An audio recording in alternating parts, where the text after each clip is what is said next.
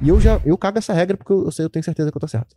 Que é, tipo assim, por que, que a gente Desculpa, não pode, Deus. por que, que a gente não pode alterar ou ficar capturando elemento dentro do Doom? Porque quanto mais informação a gente coleta do Doom, mais tempo de, de processamento, memória RAM que você vai consumir dessa máquina. Mesma coisa para regex. Sacou? Quanto mais regex você utiliza, mais memória RAM você consome, porque o regex ele é executado no navegador do usuário. E aí pegou o pessoal sobrescrevendo origem de mídia, né? E aí assim, tem um, um nível onde sobrescrever origem de mídia, só para poder contextualizar, é o cara veio do Google Orgânico, beleza?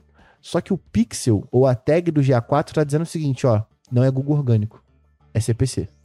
Ou seja, ele tá sobrescrevendo, ele tá fazendo, a gente chama de brute force, né? Você vai forçar aquela informação a ser uma informação estática, sacou? E aí é a merda por quê?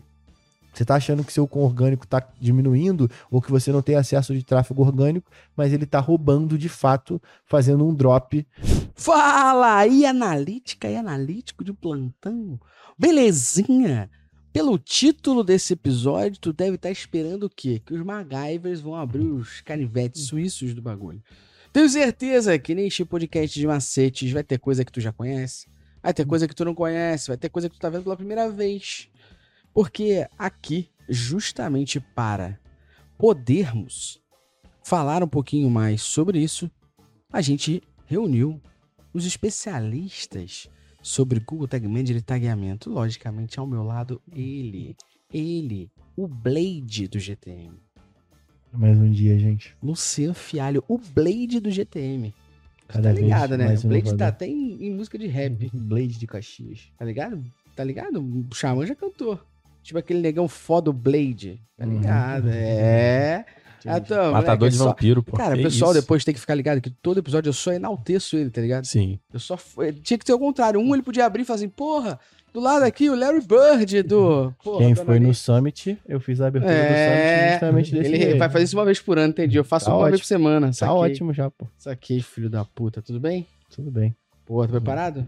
Sempre preparado, sempre animado. Boa. Que homem. Ao meu lado, ele, que além de ser. À minha frente, É, na né? minha frente.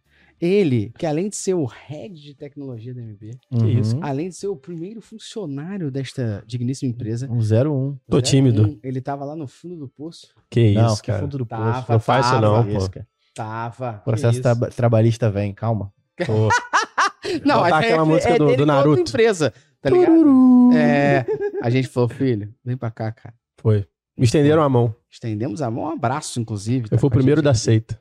Ah, Caralho, aí, porra, Aí aí é estragou o negócio já. né? Aí estamos fodidos. Daqui a pouco o Chico Feliz tá fazendo Não, não. podcast. Primeiro da família. Primeiro da família. Boa, boa. E que agora também é professor. Que isso, é muita responsabilidade. Prime. Seja bem-vindo, Felipe Melo, a mais um podcast. Muito obrigado. Sempre uma honra, agora com saudade. Faz um tempo que eu não participo, mas por mim eu tava aqui todo dia. É muito bom falar com vocês. Boa. Tá preparado pra ser professor junto com o Pô, Luciano agora? sempre, eu nasci preparado, cara. Porra, Eu sou tipo um saci, só que eu tenho duas pernas e sou Inclusive, hoje claro. é meu dia, dia É. do Saci, meu parceiro.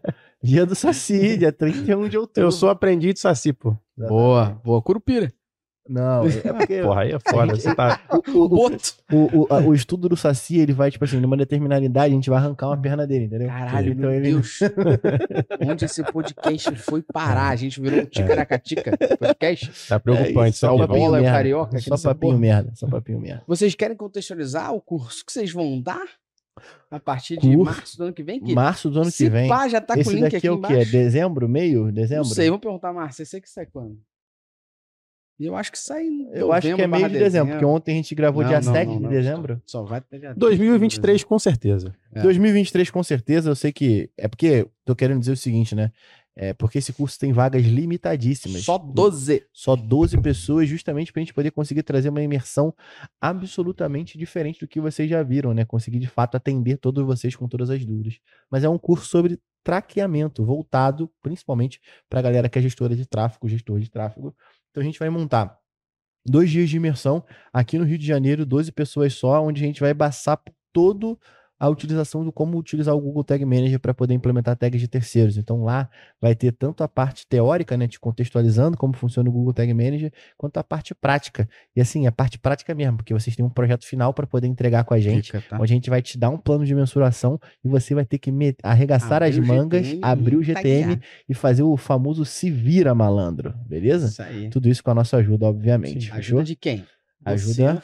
Minha e do E Felipe Melo, eu, Felipe pô. Melo, a de tecnologia. tá? Se É. demora, a gente traz até o Fabola também junto, né? papo. Pode ser. Pra ele poder auxiliar a galera papo. lá. Vocês dois aí, vocês são basicamente Larry Bird e Magic Johnson, cara. Que isso, cara. Olha aí, Que isso. olha aí, do Você GTM. me enche de honras, eu É, fico lisonjeado.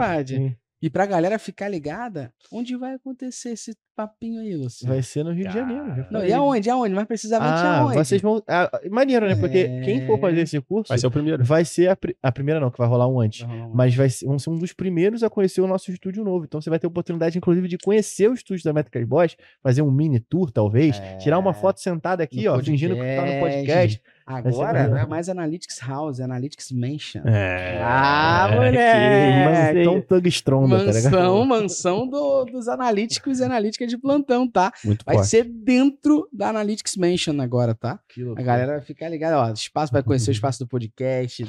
12 pessoas ali, Fio Luciano anual. O link vai estar na descrição para você conhecer um pouco mais sobre Tag Manager. E assim, é importante que alguns desses macetes que nós vamos falar aqui, eles também vão mostrar na prática durante todo esse curso, fechou? Se quiser mais informações, está aqui, porque acontece em março de 2024 e ainda não tem previsão de qual é a próxima turma. E são só 12 pessoas. Exatamente. Pega esse gatilho da escassez aí. Exatamente. E aí, com certeza, o link vai estar aparecendo em algum lugar aí. A gente não estaria fazendo esse mexão, esse jabá aqui à toa, né? Então, Boa. tem um link aí pra você na descrição. Garanta a sua vaga, porque são apenas 12, meu parceiro. Te Perfeito. espero lá. Te espero lá. E ó, tem, tem antecedência, né? Porque é em março e a gente tá aqui. Então quem é de fora tem dezembro, tempo novembro. planejar. Tem muito tempo pra se É, planejar. Décimo terceiro chegando aí. Exatamente. Pô, não tem sim. caô. Pô, vamos gastar Então, esse né? dinheiro aí. E vai estar parceiro. vai tá com desconto ainda. Então, E não só gastando dinheiro à toa, né? Porque, Black pô, Friday, tudo será? isso vai voltar muito rápido, né? Porque, pô, o cara vai aprender a implementar tags, vai parar de depender de Não, times de tecnologia só de dela fazer o terceiros. plano de mensuração do próprio site, abrir o GTM e implementar, porra, Arrego, né? porra. A São oito anos a gente fazendo isso. Vai que dá certo. Pelo amor de Deus. É com a gente. Então, corre aqui na descrição e pega esse link, fechou? E pra gente começar, tem Bora. uma coisa que o Luciano, toda vez que a gente vai fazer a nossa imersão de A4 ou até no curso de Tag Manager dentro do Prime, o Luciano fala sobre uma parada que salva o dia a dia das pessoas, que são os workspaces. E tem muita gente que não sabe o que que são os workspaces, os espaços de trabalho e como que isso pode fazer as pessoas trabalharem em conjunto e ainda salvar o dia a dia Sim. da Rapaz sobre isso. Contextualizem um pouquinho mais Sim. sobre o que são os workspaces, para que servem e como no dia a dia isso pode ser um macete de produtividade. Posso, dar Posso só colocar uma intro aqui Por antes? favor, Só, muito eu, eu só ia só, atrás, tipo vamos lá. assim, um passo atrás antes, explica o que, que é o Google Tag Manager antes. Isso aí, boa, Sim. boa. Não, antes disso, eu tô- eu vou dar um passo mais atrás que o seu, então. Vambora. Uhum. Tipo, a ideia desse podcast aqui é a gente dar. A gente ficou até um pouco em nome, tipo, em dúvida de qual nome a gente vai utilizar. Porque a gente não quer dar necessariamente dicas, a gente quer ir além de dicas. Mas Boa. quando a gente fala em macete, a gente não tá criando a roda ali, nem dá Ctrl isso C, aqui é de Ctrl V, dá, é um dá black uma hat, cambalhota, não é não- nada não é isso, ilegal, né? não tem nada Senão errado o nome do aqui. podcast seria Não. Técnicas Ilícitas. Exato. Isso aí vai ter no meu... São coisas que, à primeira vista, podem ser simples, mas que vão te ajudar ou podem te prevenir de problemas Isso aqui na- é uma no parada que dia a as pessoas dia. mal conhecem e é uma dica de produtividade no dia a dia. Exatamente. Exato. Tendo em vista isso, vou breve Google Tag Manager. Google Tag Manager é uma ferramenta SaaS para você poder implementar tags de terceiros, ou seja, ao invés de você implementar esses pixels que você pega em parceiros de mídia, em ferramentas de análise, ao invés de você instalar isso dentro do seu código-fonte, passar por toda aquela burocracia do seu time de tecnologia ter que implementar isso lá dentro, você automaticamente, ao utilizá-lo, ganha uma interface, quase que uma interface low code, né? Você tem lá uma interface low code onde você pode instalar as tags de terceiros, beleza? Tags de terceiros, leia-se tags que não foram implementados pelo seu site. Google Analytics, Meta Ads, Google Ads, Pinterest Hotjar, Ads, Hotjar, TikTok Ads, LinkedIn, aí vai. e vai que vai. Boa. Ou seja, toda tag que não foi o meu time que implementou. Tendo em vista isso, dentro do Google Tag Manager existe um recurso chamado Workspace, que aí o Fio vai explicar para vocês. Boa. Sim.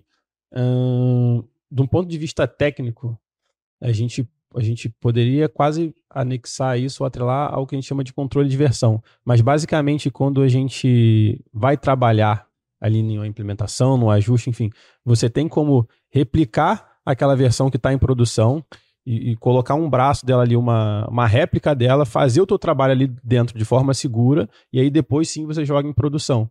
E o Google Tag Manager, o, o, o, que a maioria das pessoas utilizam, o gratuito, ele te dá a possibilidade de até três workspaces. Simultâneos, é, contando com simultâneos. Default. Na prática, o que isso te possibilita? Você pode fazer três tipos de trabalho, três tipos de implementação completamente diferentes, sem que um atrapalhe o outro. Exatamente. Então, por exemplo, você tem um time grande, uma pessoa vai implementar o Meta Ads, a outra vai implementar o Google Ads e a outra vai criar eventos de, de interação. Boa. Cada um trabalha no teu workspace sem que um atrapalhe o outro. Você é, pode e... ter um time de marketing implementando tag de publicidade, você Sim. pode ter um time de analytics implementando evento, um time de produto implementando ferramenta de mapa de calor. Então, mas aí eu vou entrar com uma Boa. dica, porque tem um ponto quando a galera fala sobre esse Abre isso daí que você acaba... assim, Não, né? não é nem abrir. É, é, sobre, ah, então eu vou deixar um workspace criado pro time de marketing, pro é, time não, não Você não, cria o workspace de acordo com a atividade. Então, vou implementar o pixel do Google AdWords, cria um workspace. Isso. Só vai poder criar um, uma analogia aqui em cima disso. É, para mim, o workspace ele parece muito com aquelas pastas do Windows que você está navegando. Então, imagina que você tem uma pasta que é o ID do seu container, lá dentro você tem todas as tags instaladas. Quando você quiser criar um novo workspace, sabe quando você clica na pasta, copia e cola ela? É como se você estivesse duplicando aquela mesma versão da pasta. Você trabalha em cima, de, e até aparece, né? Tipo, o nome da pasta copiar, cópia de ou alguma coisa referente aqui, aquilo dali está duplicado dentro daquela pasta. Então, pô, você vai ter lá a pasta duplicada e vai trabalhar dentro dos arquivos que estão ali dentro. E qual é a vantagem do workspace do controle de versão do Google Tag Manager? É que ele automaticamente, quando você finaliza o trabalho nessa pasta, que é uma duplicata dessa primeira inicial, né, que é o que a gente chama de default, é a que nunca vai ser excluída, ele automaticamente sincroniza os arquivos que você alterou. Então, pô, nessa pasta que, ele, que o fio duplicou, ele tem lá uma alteração onde ele adicionou um pixel do Pinterest Edge. Beleza. Então agora o Google Tag Manager vai unir essas duas pastas, vai manter o que já estava implementado e vai adicionar sozinho a, a, a, tag do Pinterest Edge. Ou seja, é, é como se a gente estivesse é, pensando num cenário onde de fato a gente conseguisse trabalhar simultaneamente, porque esse é um problema, inclusive, que vem de tecnologia. E acontece até com outros times também, de design, por aí vai. Pô, imagina que você vai editar uma foto, aí duas pessoas estão editando a mesma foto. Sim. Pô, automaticamente aquela foto vai sair e um, quanto salva aqui, acaba com o trabalho que o outro está fazendo lá. Ou seja, isso veio para poder solucionar esse tipo de problema. E aí, se tem uma dica que acho que a gente pode deixar aqui, Phil, é que assim, quando você vai publicar uma versão, ou seja, você terminou o trabalho, aí o Google Tag Manager vai pegar essa pastinha que você tem e vai colar dentro da outra para poder uhum. fazer esse merge desses arquivos que você alterou. Você pode dar um nome para essa versão. Sim. E aí não tem dica melhor do que essa, porque você não pode deixar esse campo em branco.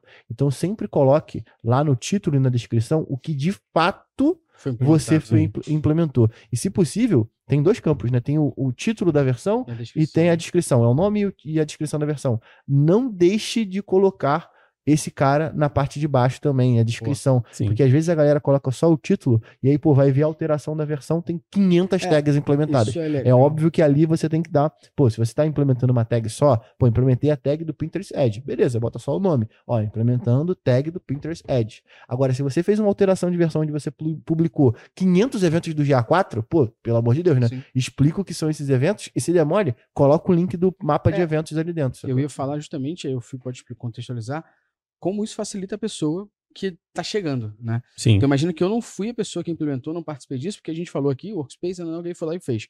Mas agora, eu vejo que tem a versão XPTO no ar. Quando eu clico, porra, eu sei o que, que foi feito nela. Não tô falando de você falar tudo que tem, né? Não, é o que foi feito nela. Porque eu sei o que já tinha antes. Sim. Então você explicar o que foi feito nela, por quê e o uhum. pra quê, isso facilita qualquer um ter um entendimento sobre isso.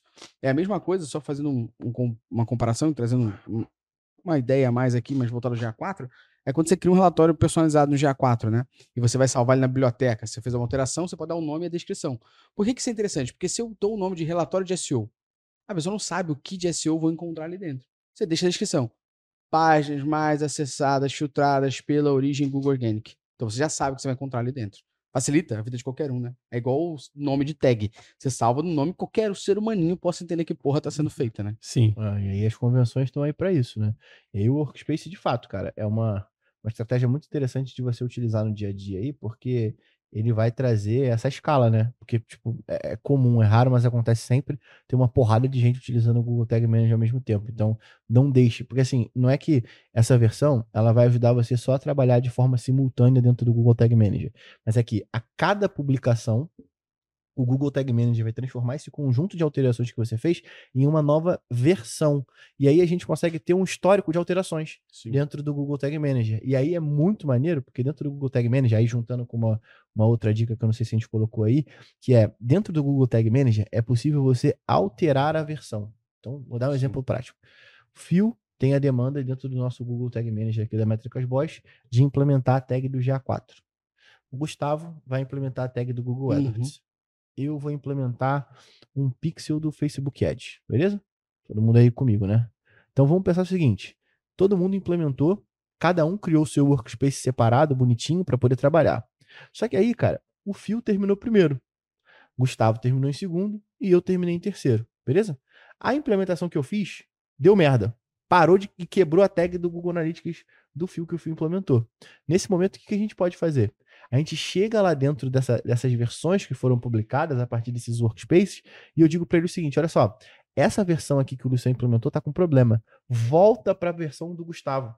Porque aí ele vai garantir que a versão ativa vai ser a versão mais estável. E aí você volta para a versão do Gustavo, publica essa versão, ele vai desconsiderar a minha e vai colocar a sua na frente. Só que ele não vai colocar apenas a tag que você implementou do Google Ads, ele vai pegar a sua Sim e a do fio. E aí você consegue, né, sair para tomar aquele chopp sexta-feira tranquilo. Sim. Porque a, quem tem que resolver esse problema agora sou eu, né? Fiz a merda. Mas contextualiza aí, Fio. Para você que trabalha com um time de tecnologia, várias pessoas ali mexendo ao mesmo tempo no Tag Manager, às vezes a gente ali tem hoje o e-mail da pessoa que mexeu, a versão, o dia, a hora, a descrição. Mas às vezes uma empresa libera o acesso ao Tag Manager para mais gente. Sim. Então, como o versionamento ali e salvar com o que você está fa fazendo e a descrição, salva, inclusive, de você descobrir que não foi a gente que fez, ou quem fez e a cagada Sim. que fez. Sim.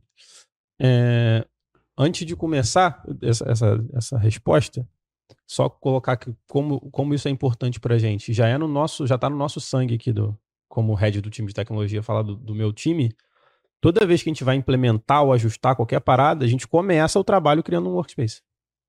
A gente vai criar um workspace e vai nomear, tipo, implementando tag tal, é, ajuste tag tal. E aí a gente começa o trabalho. E isso é importante porque, aí voltando para a questão do Gustavo, toda vez que a gente começa uma investigação, por exemplo, poxa, a minha tag de, de sei lá, do, do banner X, ela estava com, ela tava com comportamento até o dia 10 do dia 11 em diante, ela ficou diferente. Os dados estão estranhos no GA. A primeira coisa que a gente faz para investigar é olhar o controle de versões do GTM e ver o que foi alterado no dia que começou aquele problema. Porque se no dia tiver lá um workspace publicado já alterando o acionador da tag X, a gente já sabe que provavelmente naquele workspace teve um problema. E, aí, por isso começa... que é importante ter o nome, né? Porque Exato. inclusive você consegue Exatamente. ver, poxa, nesse nome aqui da versão, o cara alterou determinada coisa que não tem nada a ver com. Então, tipo, já não é. Exatamente. Beleza, a gente pode até olhar, porque vai que o cara colocou aquele nome, mas alguma coisa foi alterada é. não é. é aquilo, e, né? aí tem um ponto interessante, porque quando você clica na versão dentro do Google Tag Manager, ele te mostra quais foram as alterações Sim. daquela versão. Sim, e aí indo pro lado do, né? do, Gustavo, é muito comum, por exemplo, você contrata. Hoje em dia, não agência, né? Às vezes você contrata um serviço específico, tipo uma tag de parceiro. E, o próprio libera, time né? daquela, daquela empresa, é, eles fazem a implementação para você. Então você libera os acessos, eles criam um workspace e eles fazem a implementação. Só que vamos supor que às vezes eles vão implementar uma tag que é de conversão e dispara no, na transação ali do teu site. Às vezes eles podem sem querer ter alterado o acionador de transação, que funciona não só para a tag deles, mas para outras tags até do próprio GA que, que corresponde ao comércio eletrônico, que são os dados de transação. Então, às vezes, uma mexida que eles fazem ali pode descacetar muita coisa. E o controle de versão ele tá ali para ajustar, para ajudar a gente justamente nisso. Opa, naquele dia teve uma alteração que foi do e-mail tal, que não é nosso. E, pô, às vezes não tem nem nome, ou o nome é, é. nome da empresa. Esse, esse é a gente um, sabe que. Essa é uma coisa comum, né? Sim. Porque como a gente tem o nosso estilo, a gente sabe que quem implementou foi a gente. Ou um aluno nosso, porque está seguindo, Sim. porque infelizmente a prática de dar um nome e a descrição não é tão comum Sim. no mercado como a gente está falando aqui. Uhum. Talvez a galera que está ouvindo o podcast, assistindo, a galera que é nosso uhum. aluno, vai ser aluno da imersão, estuda no Prime e tal, a galera aprende e passa a seguir. Então, logo a gente sabe que ou foi aluno nosso ou trabalha com a gente, porque na maioria Ou dos tá casos... copiando nossos containers. É, ou copia os nossos containers. Às vezes a galera pode ouvir a gente pensar assim, pô, mas eles estão falando uma parada que, pô, é só pra colocar o nome onde tá escrito o nome, a descrição onde tá escrito a descrição. É. Exatamente. E ninguém faz. E ninguém faz. E assim, por incrível que pareça, isso facilita pra caralho a vida. Sim. Pra caralho, como a gente tá demonstrando aqui pra, Sim, pra galera. A magia tá no detalhe, meu parceiro. E na simplicidade, muitas vezes, na Exatamente. falta de na, na falha de comunicação, que quando você se comunica não existe falha, entendeu? E isso é um exemplo de Sim. comunicação. É uma forma de documentar o teu trabalho, né? Quanto Exato. mais informações você passar daquilo que você faz no teu dia a dia, melhor pra É, manutenção. e, e o Google Tag Manager te dá meio que isso automático, né? Ele te dá todas as alterações que foram feitas, qual foi, qual a descrição. Assim, é quase que uma documentação pronta de tudo que tem dentro do seu container. Né? Perfeito. E a gente tá falando muito de publicação, explicamos aqui o Workspace, falamos pra galera um puta macete aqui, que vai facilitar a produtividade, acompanhamento e a análise da- das implementações pra galera. Mas tem uma outra questão sobre permissões do Tag Manager, que eu queria que vocês explicassem as permissões por um simples motivo. Muitas vezes você pode ter uma permissão que não é de publicação no Tag Manager. Sim. E aí você vai lá, você implementa tudo no GTM, e mesmo que você não tenha a permissão de publicação, o botão para você dizer que implementou aquilo ali é um botão chamado publicar. Sim. E você não Agora faz a é menor enviar, ideia. Agora é enviar. É. Ma- Mudaram isso também, graças a Deus, né? Você clica em enviar, mas talvez você não saiba que você não tem a permissão de. Não é que não é de publicação. Você clica em enviar, você acredita que tá tudo funcionando. Sim. Só que na realidade, você pode não ter essa permissão de publicação. E aí, a sua versão não está ativa na lista Sim. de publicação. Eu queria primeiro que a gente contextualizasse assim, quais são os tipos de permissão, até porque aqui já vale, inclusive, um macete para a galera entender como é que ela pode controlar um pouco melhor o que está sendo implementado ou não, de acordo com quem vai implementar. E número dois, como que a gente pode olhar o que está ativo na lista de publicação e se foi, de fato, colocado em produção, que para a galera não, não, não conhece o termo, colocado em produção, de fato, está ativo no site, né? Sim. A gente tem as permissões de leitura, edição, aprovação e publicação. É, mas vamos, vamos separar primeiro. Então, dentro da conta e dentro do container, assim como dentro Verdade. do Google Analytics 4, a gente tem permissões diferentes para cada tipo de, de, de estrutura, né? Então, na estrutura de conta, a gente vai ter a estrutura de. A gente vai ter as permissões de administrador e usuário. Sim. No container, aí a gente entra nessas definições, que é leitura, e aí na leitura o cara só pode abrir e ele fica até com view only, né? Você só pode visualizar, some aqueles botões de publicar. Então, se você entrou lá e você foi lá e viu que não tem nenhum botão naquele canto direito ali no cantinho, é porque você só tem a permissão de visualização. Aí depois você vai para as permissões de edição. Esse cara, ele pode trabalhar, ele consegue criar o- os workspaces e publicar versões, mas aquilo dali não é publicado. E aí ele tem a versão de aprovação, que ele cria a versão, só que isso daí só vai ser publicado mediante a aprovação de alguém. É. E aí a gente tem a permissão total, que é a publicação, que aí tudo que ele automaticamente clica no enviar vai para a produção. E aí essa, essa, essa dica é, é em cima disso, porque assim, é raro, mas acontece sempre, né? De você, o cliente liberou a permissão incorreta para você, e aí, pô, no caso da Métricas Boss, pela nossa expertise, a gente acaba utilizando na maioria dos nossos clientes a permissão de publicar, porque até é, a gente até utiliza uma outra estratégia que eu vou dar a dica aqui, mas é, acaba que ele acaba, eles acabam liberando muito para a gente a permissão de publicar. E a gente vai lá publica, só que o cliente liberou a permissão de aprovação. E aí a gente tem que entrar nessa fila. E aí, tendo em vista o lance da aprovação, é um momento importante para você talvez utilizar isso como uma estratégia, principalmente se você tiver numa empresa assim, porque pô, você vai lá, contrata a agência para poder implementar as coisas dentro do Google Tag Manager e tal.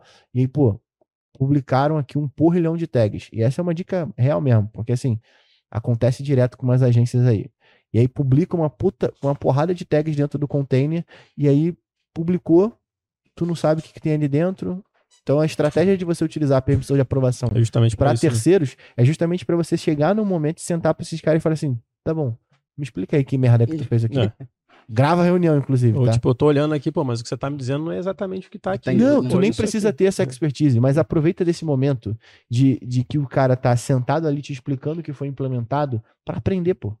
Tá ligado? Justo. É o momento onde você vai quebrar muito dessa barreira de comunicação e, e, e até entender mais para ao longo dos anos, você ir regando a plantinha do, do Google Tag Manager Sim. na sua cabeça. Então, acho que essa permissão é muito importante. Muito porque, cara, acontece direto, e eu vou pegar um ponto aqui, aquele ponto que a gente sabe que a gente fica puto, né? Que é assim, se a gente chega lá, tá trabalhando em conjunto com uma outra agência. Aí a agência ela fala assim: ah, não, a gente tem aqui algumas tags que vão melhorar a- o aprimoramento dos pixels para esse cliente. Aí o cliente lá fala: pô, melhorar, tá tudo certo. Implementa as tags dentro do, do container lá dentro. E aí a gente já pegou um monte de bizarrice.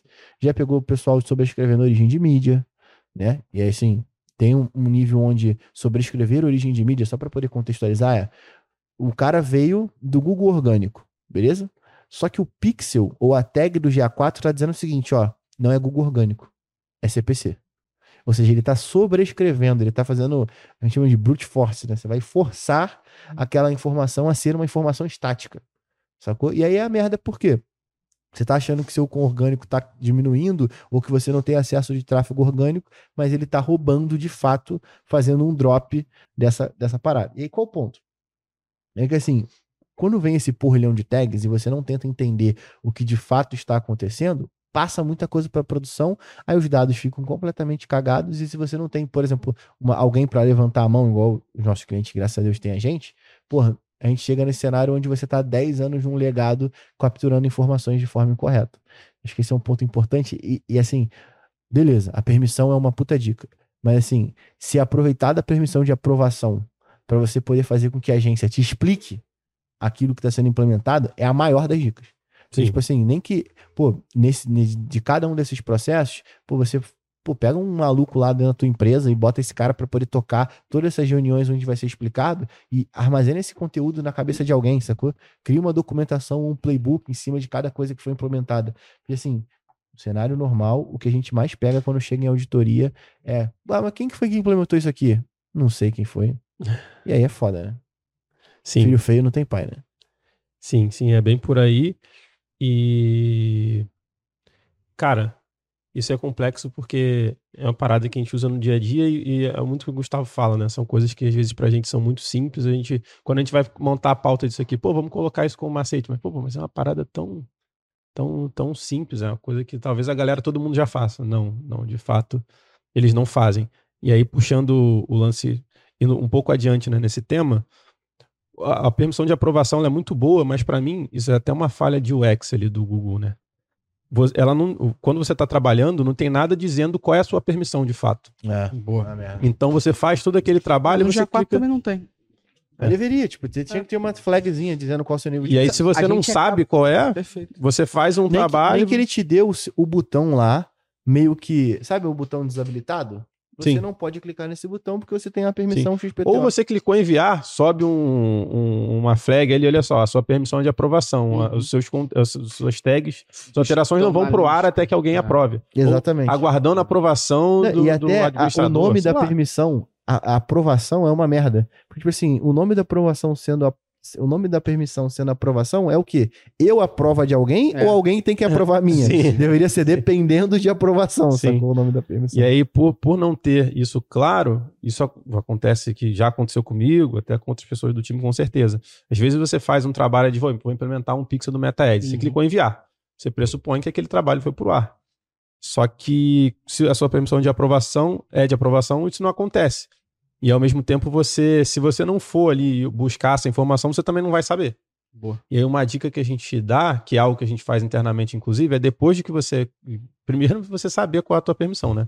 Mas se você não tiver certeza, sempre que você envia algo, tem a opção ali dentro do GTM que é a versões ali no menu. E aí, quando você clica em versões, ele te dá uma lista de todos os workspaces e ele te diz qual que está ativo, qual que está mais recente, enfim.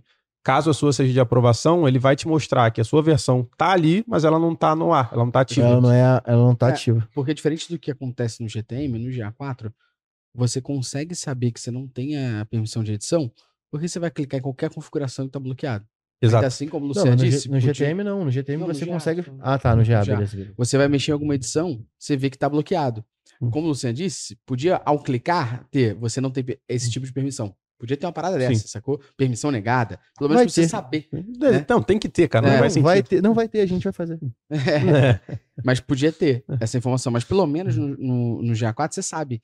Porque tem duas permissões ali que são muito simples de você conseguir entender. Primeiro, vou mexer em qualquer configuração ali dentro do GA4. Não consigo? Não tenho nível de edição. Beleza, eu tenho nível de edição, consigo configurar tudo, mas eu não consigo liberar acesso, eu não tenho gerenciamento de usuários. Então é muito simples você entender que tá faltando recurso. Sim. Já no GTM, sem essa, é, essa dica aqui, esse macete, você não saberia. A Não não ser que você clica. lugar. É, exatamente. Você não sabe. É, E, acaba que a- o que acontece é, você publica uma, duas, três versões, ué, o dado não tá coletando, Sim. não tá aparecendo Abre no debug debug view. view. Não, Sim. e, o e sabe qual é o pior? É que no debug view vai ele vai aparecer, É, porque, porque vai- você tá no momento de depuração. É. Só que publica, tá tudo Sim. funcionando. Ele fala, não entendi. Já aconteceu isso, já, eu já ouvi. Como é que a tag tá Apareceu criada, no tá debug view, funcionando, mas não mas não aparece tá. aqui. Aconteceu Exato. no. Eu sei, eu sei. O cara falou, pô, eu vi no debug view. A gente falou, mas não tá implementado, pode não estar implementado, leva 48 horas. Sim. Tem algumas variáveis aí que não tá aparecendo no relatório. Vai aparecendo debug, vai Aí no aparecer final, no tag o cara não assistant, mas não tinha- vai contar. Não vai contar. É uma Ah. pica. Sim. E, e falando nisso, muita, muita área de TI, de várias empresas por aí, é contra o uso do Tag Manager. Porque, vamos ser honestos, muito marqueteiro faz merda ali. Sim. Muito marqueteiro faz gambiarra. E, e faz muita gambiarra. Tem gente que já, a gente já pegou aqui, gente que implementou a landing page inteira. A gente já pegou aqui gente que implementou seletor de voltagem, regra de Uhum. frete. Então, assim, é um, a caixa de Pandora de merda que pode acontecer. pra caramba. Mas isso das Regra de negócio. Aplica É. frete depois de 200 reais de Exato. compra. Mas essas cagadas aí é outro podcast. Só de cagadas. Mas eu queria que vocês falassem de novo sobre as permissões, de como elas podem ser úteis para que as empresas, que muitas vezes a área de TI fala, não dá para usar porque eu não vou liberar pra essa galera. Como você ainda consegue liberar acesso para que a galera consiga implementar, mas de uma forma que alguém, como a gente falou aqui, aprove a publicação e tal. E acredito que é interessante a gente trazer um case até da MB, foi quando a gente trabalhou dessa forma com a Domino's Pizza International. Então, a, a Domino's Pizza International, que é a DPI, é a Domino's Pizza Estados Unidos. Então, quando a gente trabalhou diretamente com eles, a gente tinha uma regra ali que tinha até o dia do deploy. Que era, ó, todo dia XPTO, a gente conversa para verificar tudo que está implementado e ir aprovando de acordo com o que está no título, na descrição e na possível explicação desse petit comitê aqui. Eu queria que você contextualizasse como é que foi essa, esse trabalho com essa empresa que estava super controladora em cima disso, mas que foi super tranquilo para a gente no final das contas e super deu certo porque deu para alinhar o que e, e, assim levantando só minha bola porque a gente bate muitas vezes na área TI aqui, mas vou levantar minha bola aqui agora, beleza? Nesse caso eu não discordo muito do time de TI não, tá? Sim. Porque se liberar acesso pro GTM, para quem não sabe, a chance de dar merda é tipo 99%. Sim. Isso é uma prática comum no universo de desenvolvimento. Quando a gente pensa em versão, a gente tem a figura ali, geralmente, do que a gente chama de Git Master, né? É o cara que é o dono de tudo. Então, você faz as suas alterações, você sobe o teu workspace, mas vai ter sempre alguém que é o chefe daquilo e vai revisar todas as alterações antes de colocá-las em produção, de fato. E é basicamente o que aconteceu ali. Tipo, a gente executava o nosso trabalho, não sei, se- não lembro agora exatamente se existiam outras empresas que também executavam trabalhos, mas existia uma Existia, rotina existia. onde tinha uma pessoa, um time responsável por homologar tudo que foi feito antes de colocar em produção de fato. Então todo mundo tinha uma, uma permissão de aprovação e uma vez por semana alguém olhava uma fila de workspaces que foram jogados para aprovação, analisava de fato cada um daqueles workspaces, estando ok para eles, eles publicavam, tendo algum problema eles voltavam, tipo, ó, o que foi feito aqui? Tipo, isso aqui tá estranho, não entendi Pô. e tal. Era um controle de segurança ali, mas que faz total sentido. Como é que é E- relevante o que a gente falou, né? De ter o título e a descrição. Exato, exato. Fica- ficaria muito mais fácil pro cara, inclusive, se e achar. também ali. não querer implementar coisa mirabolante também, né? Porque Sim. grande parte do nosso trabalho, assim, ser do jeito que é, porque a gente não fica inventando nada, tá Sim. ligado? E no desenvolvimento isso é super comum, porque tem sempre um, um líder técnico, alguém que é responsável por, por publicar de fato todas aquelas alterações que um, que um desenvolvedor faz, né? Porque ali você tem um universo de alterações, enfim. Ah. É, é o mesmo conceito, só que aplicado num universo diferente, só para mostrar que isso já é algo comum Já no é algo comum, Sim, né? Algo que sim, foi inventado dentro do Google Tag é. Manager. Janela de deploy, até Exato. Pô, seria muito maneiro, talvez, se o Google Tag Manager deixasse a gente fazer algum tipo de teste unitário, mas Sim. aí a conversa pra A galera do marketing talvez tenha, tenha esse conceito quando a gente fala de sprint, né? Tipo, todo mundo Sim, fala, ó, tudo vai subir na, sei lá, na quinta-feira. Então eles sabem que tudo vai ser executado até a quinta, na quinta alguém vai olhar tudo aquilo ali e vai colocar para produção ou não. Uhum. Mas essa rotina ela, ela é importante. Boa, É, boa. e essa janela de deploy depende da homologação. Tem empresa que faz uma vez por mês. Tem agora com, com um CI, né? Você consegue fazer, agora não, né? CI é velho pra caralho. Mas tipo, você consegue fazer esse deploy contínuo e aí até essa questão de unitário, de teste unitário ajudou para poder chegar nesse cenário. Dentro do Google Tag Manager, infelizmente a gente teve que adaptar, né? Porque a gente tem que lembrar que o Google Tag Manager é uma ferramenta low code para implementação de tags. Então, não dá para você ter também tudo e todas as práticas Exato. de tecnologias ali dentro. Sim. Mas acho que foi Até super bem é- adaptado, assim. Até mesmo que o público do Tag Manager ainda não é o profissional de tecnologia, né? Não, nem vai não, ser. o Google A ideia nem é ser, sacou? A ideia nem é ser. Então, acho que os conceitos ali dentro do Tag Manager estão muito rasos, mas suficientemente aplicáveis pro cara. en- Ah, tu tá usando o gerenciamento de, de diversão e tu nem sabe que é gerenciamento Sim. de diversão, sacou? Acho que E é é maneiro porque o controle de versão no universo de desenvolvimento, ele parece ser muito mais complexo, né? Ele é um, ele é um pouco complexo para o entendimento, mas no GTM ele é super simples, ele vai assim, de uma forma que você nem percebe, como o Luciano falou. Exatamente. Você tá controlando a versão sem perceber, você só clica ali, ativa, desativa, volta e tal, ele faz tudo sozinho, isso é bem maneiro. E eu acho que aqui só vale ma- mais uma vez uma ressalva, né? Então, qual o macete que a gente está estudando aqui, né? Se você está trabalhando com uma empresa que tem uma área de TI e tudo mais, e a galera é contra o Tag Manager, já chega com essa regra. Fala o seguinte: não, ó, implementa. Mas vamos fazer o seguinte: vamos definir um dia na semana que seja o dia do deploy.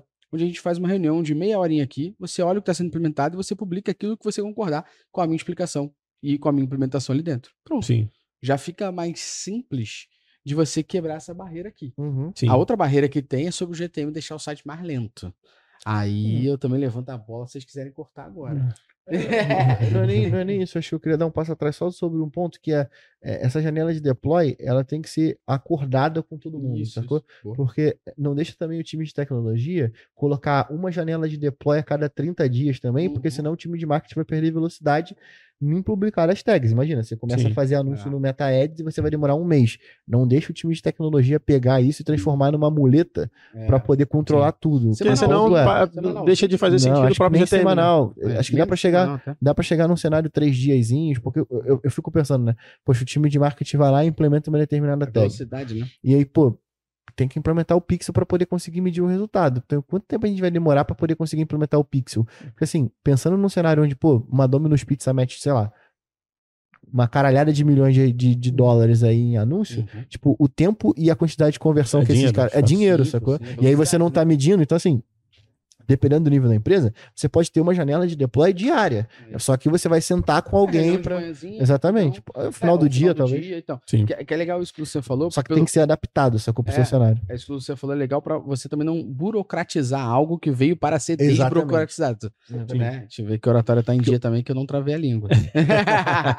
Abraço, Nélio. Muito obrigado.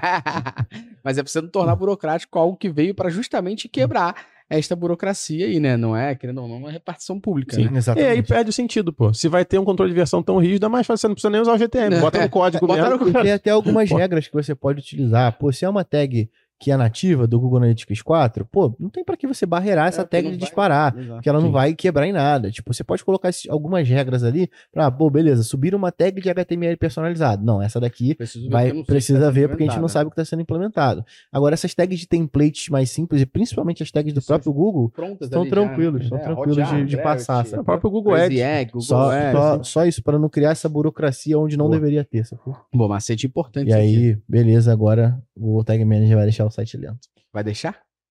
Cara, isso é. Vale, vale contextualizar isso. É que eu poderia chegar aqui E falar, vale falar porra, a galera o pode Google Tag disso." Manager não vai deixar o teu site mais lento. Mas vamos, vamos ser sinceros aqui, não, não deixando, deixando ou não deixando mais lento. Tudo que você faz ali dentro tem um peso. Em geral, é um peso mínimo, mas é um peso. Qualquer coisa que você coloca no teu site tem um peso. É código, Você não vai tem colocar jeito. uma, uma dentro de uma mochila um lápis Sim, ou um pedregulho, ambos vão pesar. A sim. diferença é que um lápis vai pesar bem menos. E o ponto é exatamente sobre esse. Eu costumo, tenho costumado dizer o seguinte, né? O Google Tag Manager ele tem uma limitação de 200 KB para você poder inserir tags lá dentro. Só que isso faz parte do, do tamanho direto do Google Tag Manager. Por que, que a gente tem um tamanho direto e o tamanho indireto? Justamente por causa dessas tags de HTML personalizado. Porque assim, lá dentro da tag de HTML personalizada, eu posso colocar tags que carregam outras tags. E aí Uhum. eles carregam tags em cascata. E o Que Google Tag loucura. Manager não tem como controlar isso.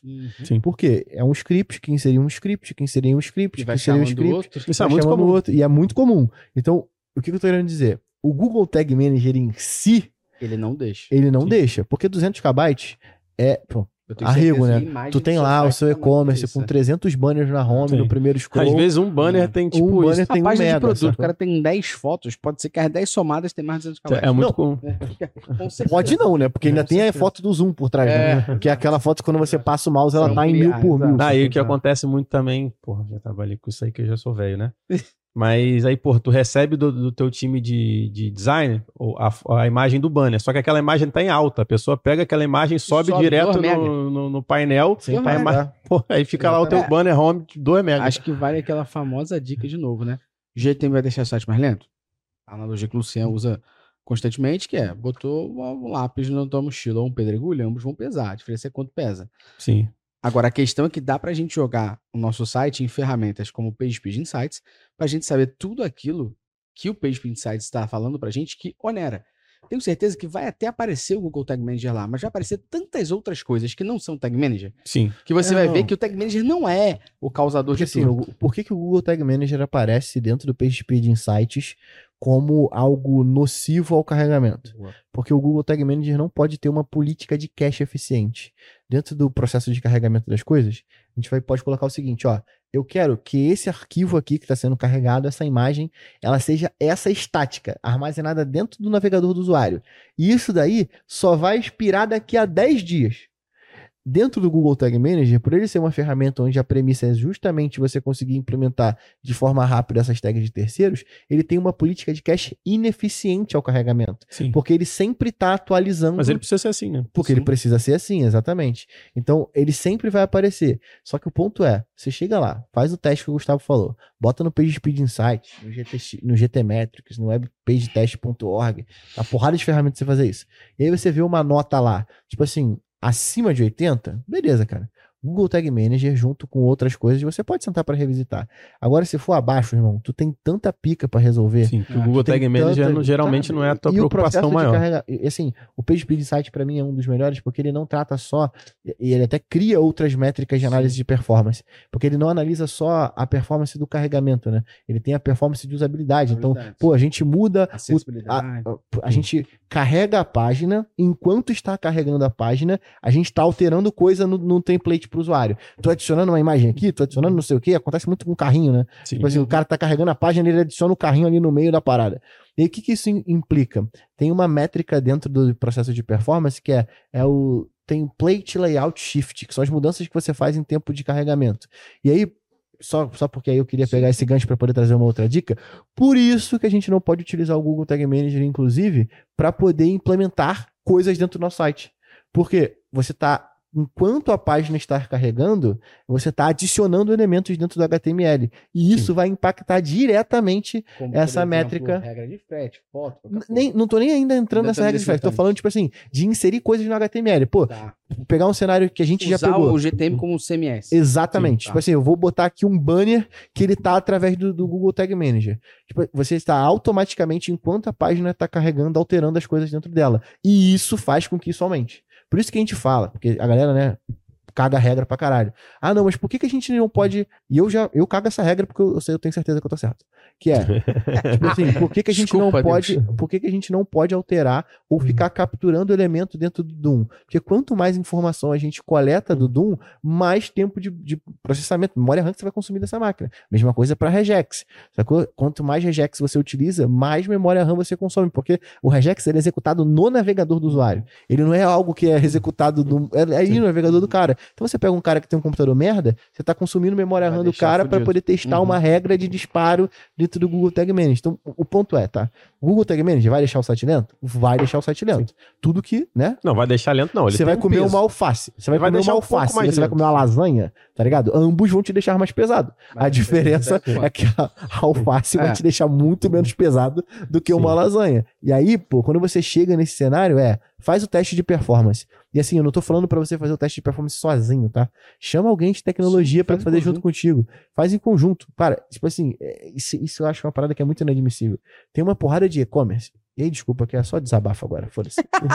Fala que eu te escuto. Mas tem uma porrada de e-commerce hoje que, tipo, não tem ninguém de time de tecnologia por Sim, trás tocando. quem, quem está é o no- time de tecnologia é 100% terceirizado. Exatamente. E aí, o que, que acaba acontecendo? Essas, essas agências acabam fazendo o trabalho dela, né? Tipo assim, o cliente pede, eu faço. O cliente pede, eu faço. Só que como no conhecimento, no conhecimento geral não existe nada pensando em performance de carregamento, nunca entra como demanda otimizar o carregamento da página. Aí sabe o que acontece? Você vai pegar, faz é que agora a gente tá em dezembro, né?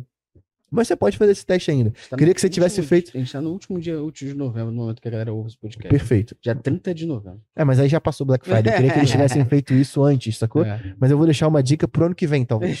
Então, olha o que você vai fazer. Você vai pegar no ano, 1 de janeiro, você vai sentar com o time de tecnologia, você vai fazer um teste de performance.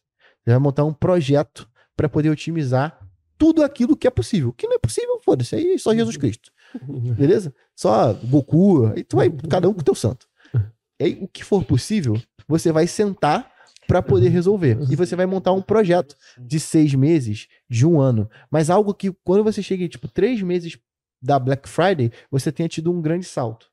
Por quê? As pessoas ficam pensando em analisar a jornada do usuário, ficam pensando. E tem coisas que tipo, são super simples e que de fato já trazem muito resultado para você poder otimizar. Porque o tempo de carregamento da página vai impactar totalmente. E não sou eu que estou dizendo, não. Tem a porra de um estudo do Google aí que pode estar aí, depois a Márcia coloca para vocês na descrição, que fala sobre o quanto o tempo de carregamento afeta na jornada de conversão do usuário. Então, assim, você quando coloca isso como um projeto, e aí lá na frente, sacou? Você depois de ter otimizado isso, saído de 40 de pontuação e ido para Uhum. 60, você vai ver primeiro a jornada de conversão do usuário se concluindo de uma forma mais simples, mais rápida, e a taxa de conversão consequentemente aumentando.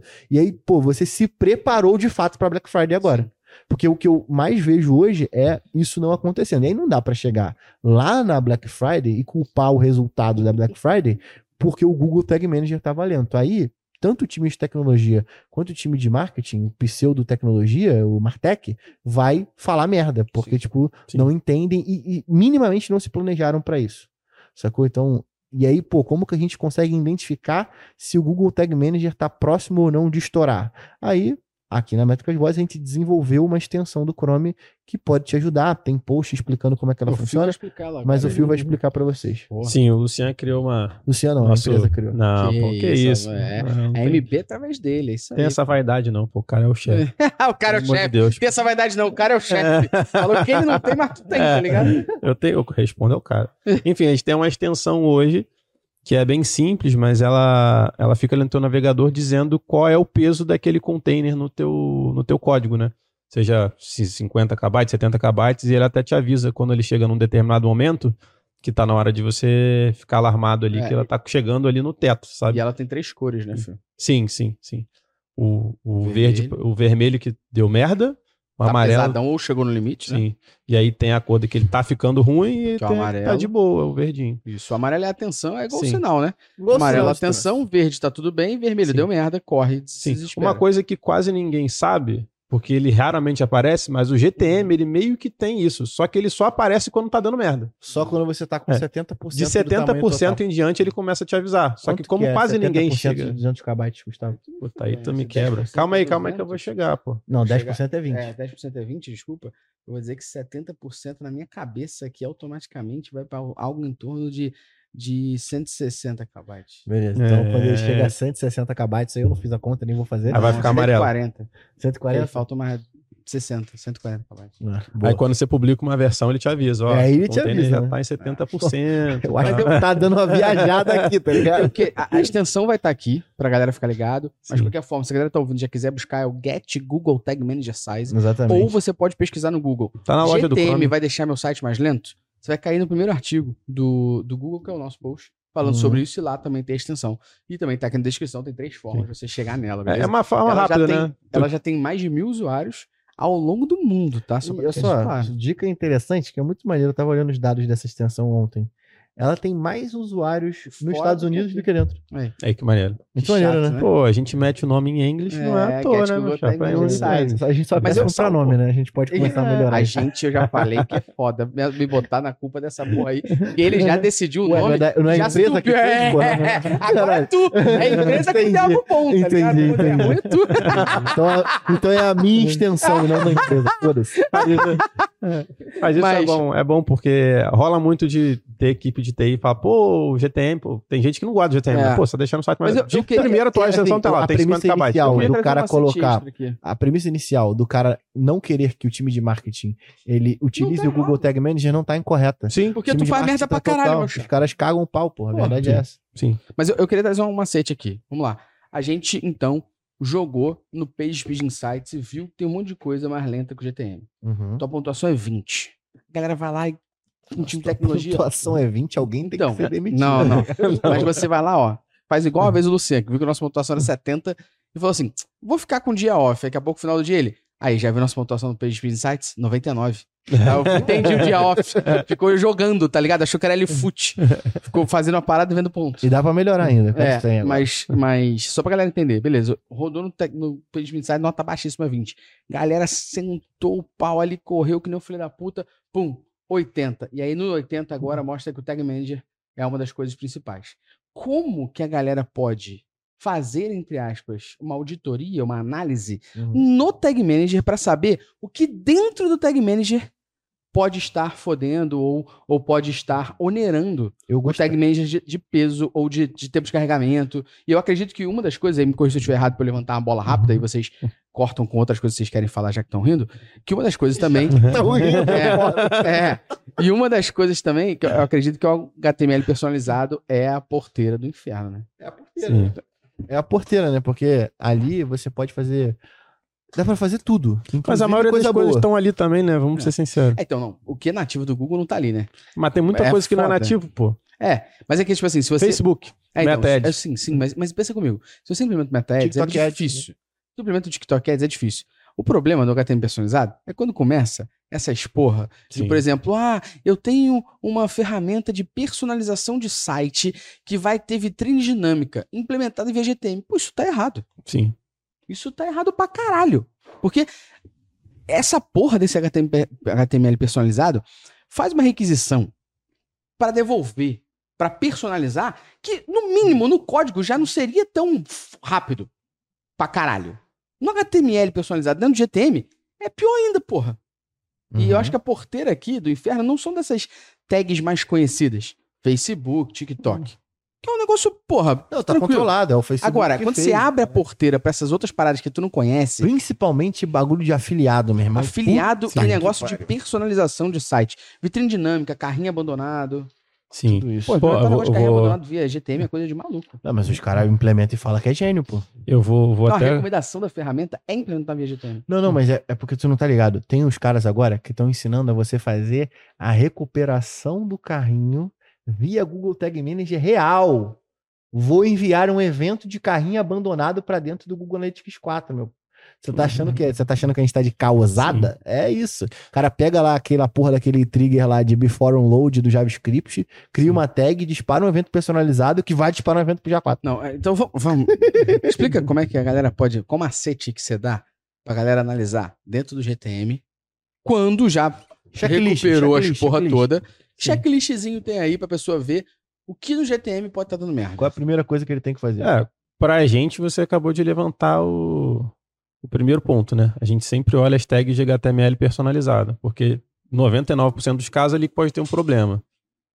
Dali em diante, a gente revisa todas as implementações. Mas, cara, HTML personalizado é quase sem problema vai estar ali, sabe? Não, mas eu acho que tem, tem uma dica assim. Ó, primeiro, abre o Google Tag Manager, vai lá em tags, e aí tem um filtro para tag pausado. Sim. Pausado exclui. Não É, é, algo que pausado dá é problema, mas é um, pausada, né? é um problema. Pausado é igual a não tá sendo disparado, não tá sendo disparado, foda-se, exclui. Sim. Só nem perguntar. Por que, que nego pausa, vai- então, né? Então, sabe por que, nego? Pausa.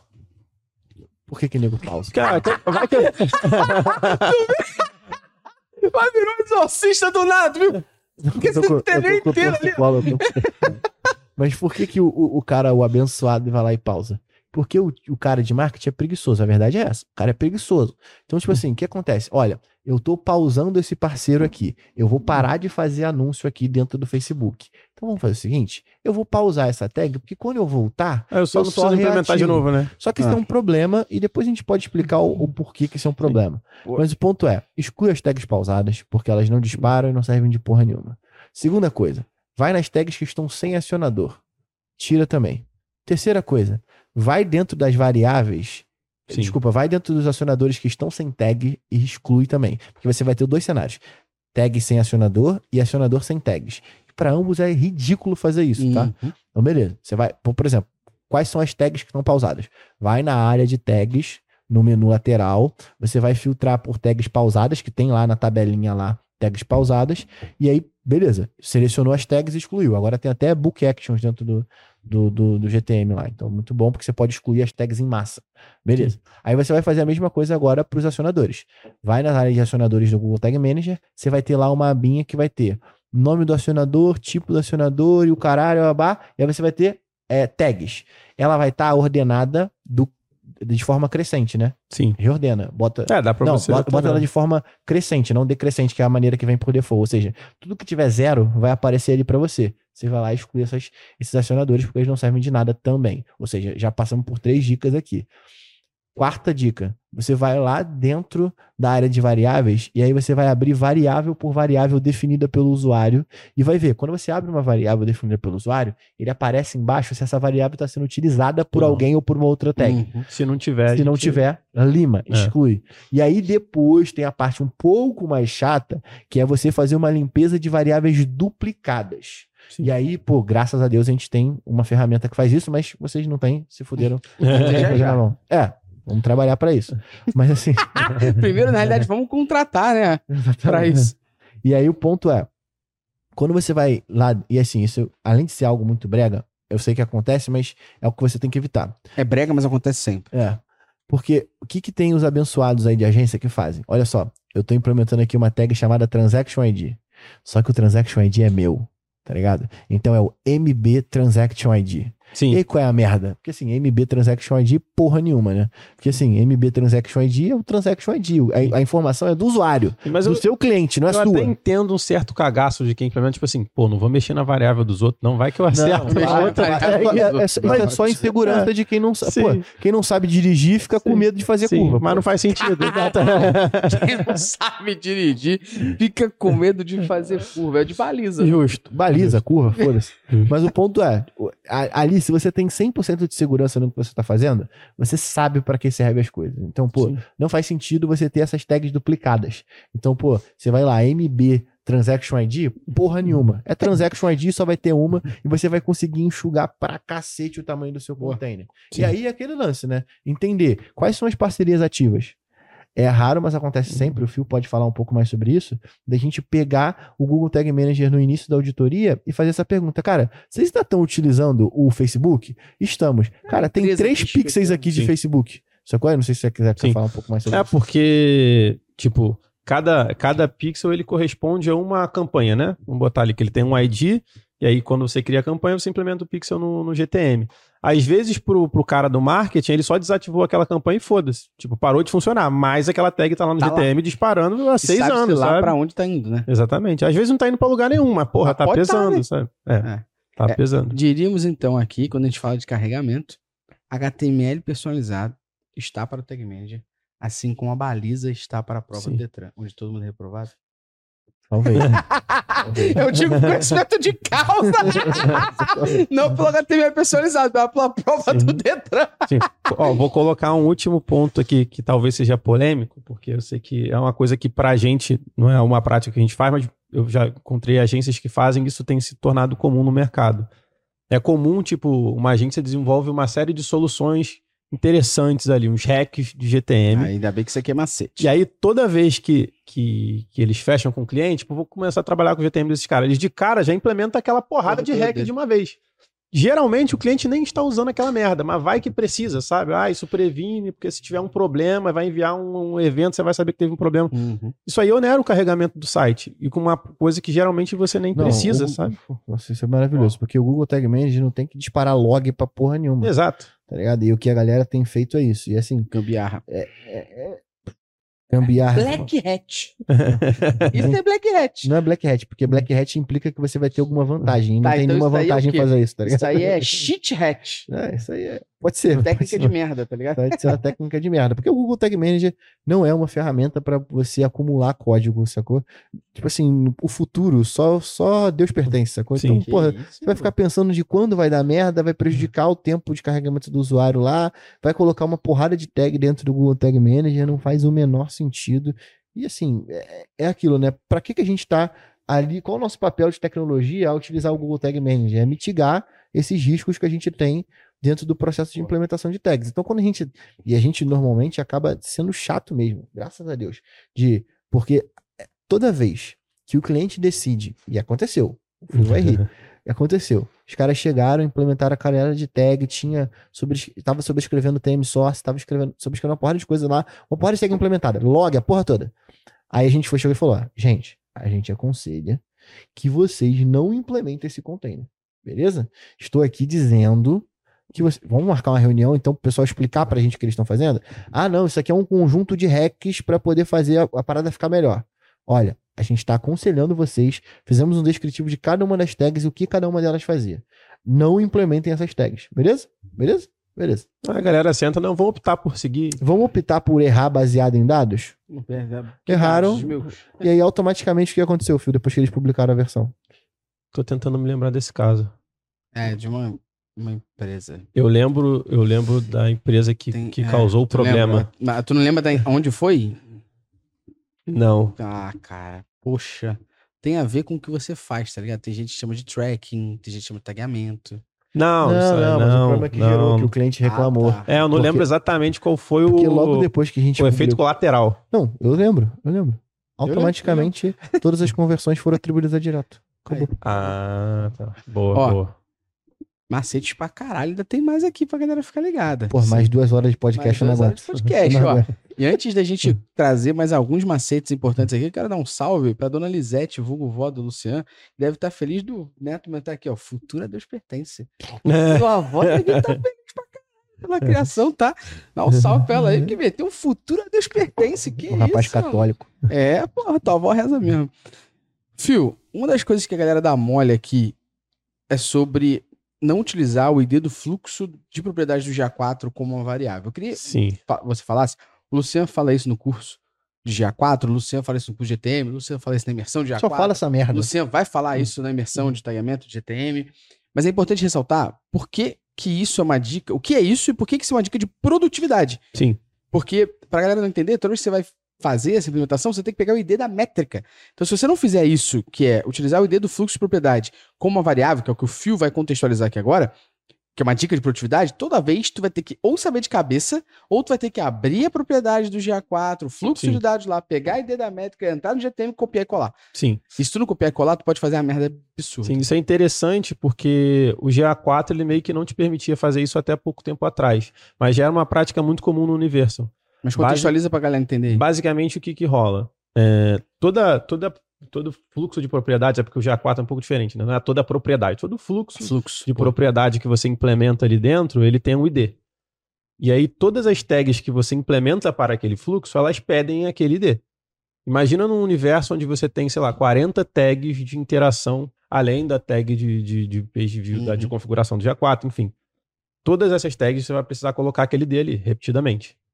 E se em algum momento você precisar alterar alguma coisa, tipo, isso aconteceu com a gente, vou falar semana passada, mas quando esse podcast sair já vai ter um tempo a mais.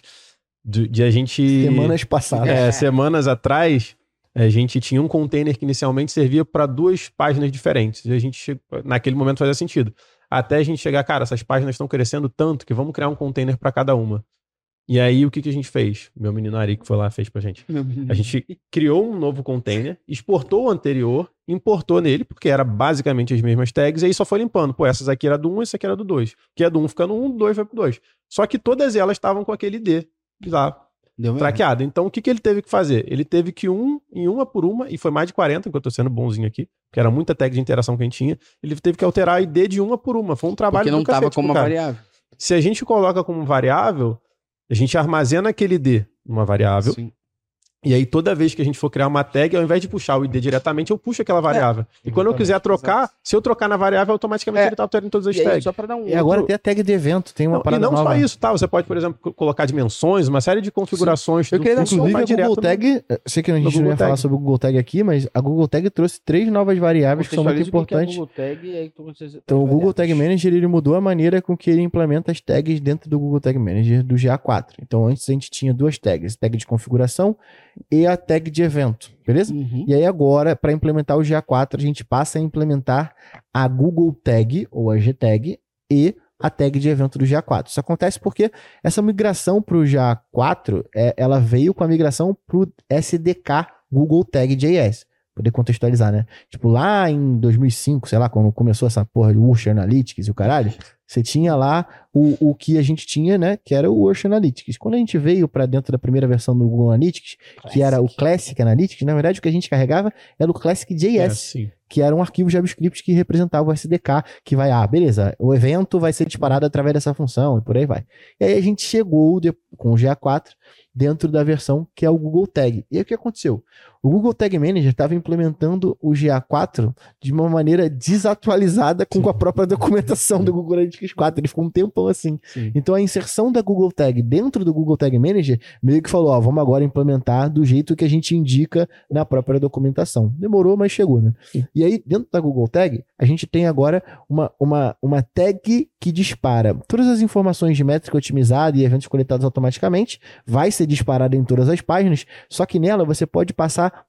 três variáveis de configuração, que são as variáveis de configuração da configuração mesmo, tipo assim, quero passar um user ID, quero modificar o campaign source, por aí vai. Você tem as variáveis que são de é, é, parâmetros automáticos de evento. Então, ah, eu quero passar para todos os eventos esse conjunto de parâmetros. Dá. E aí você tem as de escopo do usuário, né? Que são as de propriedade do usuário para você também passar. Então, é, é uma grande dica, porque eu vejo que a galera faz de forma manual passar os parâmetros ali e agora você tem essas três variáveis. Não vou te ensinar aqui cada uma delas, não, mas procura aí Uhum. pesquisa. Uma coisa só pra concluir esse assunto. Ah, não, tem artigo. Pode botar artigo. Eu fiz artigo Sim. disso. Inclusive, tendo artigo também, eu acho, é importante a gente colocar como as coisas mudam, né, nesse universo. Porque há talvez dois anos atrás a gente brigava muito que, tipo, porra, não dá pra implementar GTag no GTM, porque são coisas completamente Exatamente. diferentes. Até chegar no momento atual em que a GTag ela meio que se tornou o padrão de implementação do GA4 Uhum. dentro do GTM. Então lá atrás não era, tipo, dava merda real você implementar a GTag dentro do GTM, porque eram dois modelos que não, não, não, não se encaixavam, né? Era quase concorrência ali. Eram dois modelos de gerenciamento, um bem mais simples e o outro mais, mais robusto. Mas o modelo GTag ele se tornou padrão até mesmo dentro do GTM. Então não é que o que a gente falava lá atrás agora mudou. É porque, de fato, a tecnologia ali, o que foi empregado, ele foi absorvido pelo GTM, né? Exatamente. Acho que vale só, ainda em cima dessa questão de utilizar o ID do fluxo GA4 como variável, a dica de produtividade que, o- que o Luciano mostra muito nos cursos lá e o que a gente bate muito. Toda vez que tu vai fazer um evento, por exemplo, tu vai ter que informar o ID da métrica. Ou tu só puxa a variável. Sim. Então imagina a quantidade de eventos que você pode estar implementando no dia É, dia. isso veio com essa mudança da Google Exatamente. É, Tag. toda vez imagina- você vai ter que abrir você lá tem o que- GA4. Ou tu vai ter que deixar sempre ID. aberto ali, colar. Aí imagina que você esteja hoje fazendo isso para quatro clientes. A chance de tu fazer a merda de copiar sem querer o ID da métrica num lugar errado, de um, de um fluxo de um cliente para outro, é absurdo. E a gente já pegou isso aqui. De gente fazendo isso, essa merda, e fudendo o relatório de cliente nosso, porque implementou sem querer errado. Uhum. E aí são outros, outros pontos que, só pra mostrar como uma dica de produtividade boa. Sim. Eu queria. É, Deixa eu só incluir uma no meio, pra aproveitar essa parte que a gente estava falando de limpeza do container. Tem uma dica, que é, tem muita empresa ainda com as tags do Google Analytics Universal dentro do Google Tag Manager. É. E assim, isso é, é galera não- inadmissível no nível absurdo. Nem funciona, pô. Nem Porque a galera- funciona, galera porra. tá achando que. Vocês estão com medo de quê, cara? É. Exclui logo essa porra. E aí, assim, essa é a dica pra você poder fazer amanhã, tá ligado? Sexta-feira você vai acordar e você vai Sim. excluir todas as tags do Universo Sim. Analytics. Sacou? Porque isso, de novo, vai acarretar nessa cascata de problemas que a gente falou Porra. aqui. Falta a parte, fora a parte de você ter uma taxa, um- um- uma escala de manutenção ok dentro do seu container, Sim. né? Imagina que num um cenário onde você, que é super comum, implementei o GA4, então vou replicar todas as tags que eu tinha do universo do GA4. Pô, se você tá lá até hoje, das 50 que você usa, na verdade você tem 100, 50 são inúteis. Uhum. Pra que, que você vai ter? Exatamente. Pô, Pra não que faz que você sentido. vai ter? O. Google Tag Manager não é uma caixa de ferramentas. Ele é um cinto. Tu nunca viu um cara num poste da Light ou da Enel ou de qualquer empresa de energia com uma caixa de ferramenta nas costas. Só É leva o que ele precisa. Só o que ele precisa. Uma das paradas que as pessoas não fazem a menor ideia, isso eu tô falando, pô, papo reto. Um monte de gestor de tráfego, um monte de, de agência de mídia grande e tal, eles pegam o código do Facebook, implementam como um HTML personalizado. Pega o código do Google Ads lá, implementa nativamente. E não tem noção de que pode enriquecer o pixel do Facebook, o código do Google Ads e de outras mídias com os eventos tagueados no GA4. Então você consegue pegar eventos que você implementou no GA4 e também enviar para essas plataformas para enriquecer esses pixels, esses algoritmos. E tem muita gente que não faz a menor ideia. Queria que vocês soltassem esse macete pra galera se ligar. É, no caso do Google Ads é até mais simples, né? Porque quando você integra o teu Google Ads à propriedade do GA4, Boa. você pode simplesmente escolher aqueles eventos ali, aquelas conversões e importar automaticamente Uhum. pro, pro Google Ads, né? No É. Facebook é uma, é é uma tag à parte, mas você utiliza aquele momento, né? Você utiliza aquele evento Mas e aquelas informações para uma... É, não, assim, eu não vou. Dá pra fazer até isso, tá? De você tiver talvez usando uma Mas menos abordagem né? server-side, você Sim, consegue aí, de mas fato é um- passar é o um- evento do GA4 pra dentro do Facebook Ads. Mas eu não vou nem entrar nesse mérito. É só de reaproveitar os acionadores. Sim. Então você criou um triggers. acionador que dispara é, a tag do GA4 para o evento de adicionar o produto no carrinho. Ou você Sim. criou um acionador de evento personalizado que dispara quando o usuário compra alguma coisa. Os acionadores dentro do Google Tag Manager, ele tem exatamente essa relação de, é, de N para N, talvez, né? Porque Sim. você pode utilizar vários acionadores Uhum. dentro de várias tags e aí você consegue escalar isso. Então, o ponto é, é, reutilize e pense nas tags que você vai implementar. Por isso que a gente fala dentro do plano de mensuração, que é entender quais são as tags que você vai implementar, quais são os eventos que você vai implementar cada uma dessas tags e quais são as informações personalizadas para cada uma delas. Porque assim, num determinado momento, é óbvio que se eu estou enviando um evento de ADD to Cart para dentro do, do, do Google Analytics, faz sentido eu analisar. Por que, que não vai fazer sentido eu mandar para dentro do pixel do Facebook? E aí a premissa é essa: você pode reutilizar esses comportamentos para poder disparar para qualquer tag. E todas essas tags, todas, tá? Você tem TikTok Ads, Facebook Ads, todas elas você consegue analisar não só o pixel de conversão, e sim também a parte que tem de da jornada do usuário. E esse é o principal erro que eu vejo a galera de, de tanto de plataforma quanto de gestor de tráfego cometendo. Que o cara vai lá e implementa um pixel em todas as páginas, que é o pixel do Facebook Ads. E aí ele dispara um, um pixel de conversão na página de obrigado. Beleza? Da jornada que se inicia até onde o cara finaliza ela, o cara ele pode ter ido, entrado na página, dado dois mortais para trás e saído. Aí ele volta, dá um para frente, um para trás e sai. Aí ele volta, resolve que ele quer ir num determinado. São tantos comportamentos que a gente pode medir Uhum. dentro desse processo que vão dar indícios de perfil do usuário, que vão dar indícios de até, pô, eu não sei quem é que fala isso, mas eu sempre cito essa merda, eu não sei quem fala. Que é você deixar de fazer marketing um para um, um para mil e fazer um para um. E qual o ponto em cima disso? Que dentro do ambiente online a gente tem tudo na mão para poder fazer.